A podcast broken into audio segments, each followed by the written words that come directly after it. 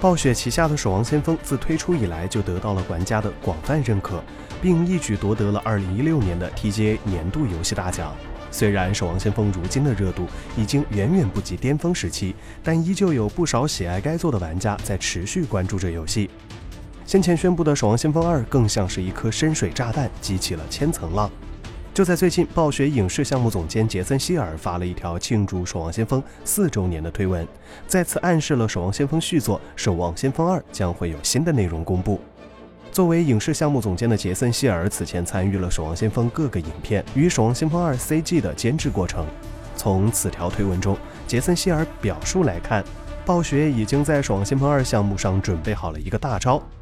结合杰森·希尔的身份，这个大招非常有可能就是一个全新的影片，向玩家展示更多《守望先锋二》中的游戏内容和机制，或者是剧情故事的推进。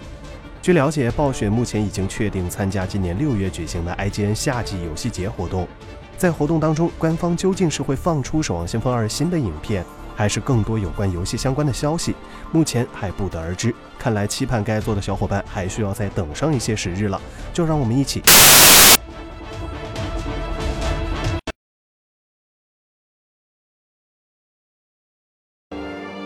请扫描以下二维码，添加关注“游戏风云”官方公众号，